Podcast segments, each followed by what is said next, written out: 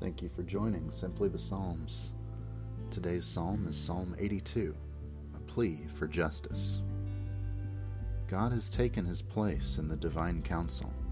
In the midst of the gods, he holds judgment.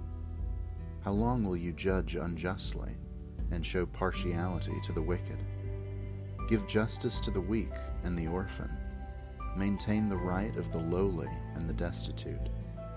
Rescue the weak and the needy. Deliver them from the hand of the wicked. They have neither knowledge nor understanding. They walk around in darkness. All the foundations of the earth are shaken.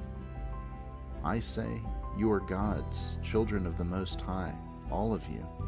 Nevertheless, you shall die like mortals, and fall like any prince. Rise up, O God, judge the earth, for all the nations belong to you. This has been a reading of Psalm 82. Thanks be to God.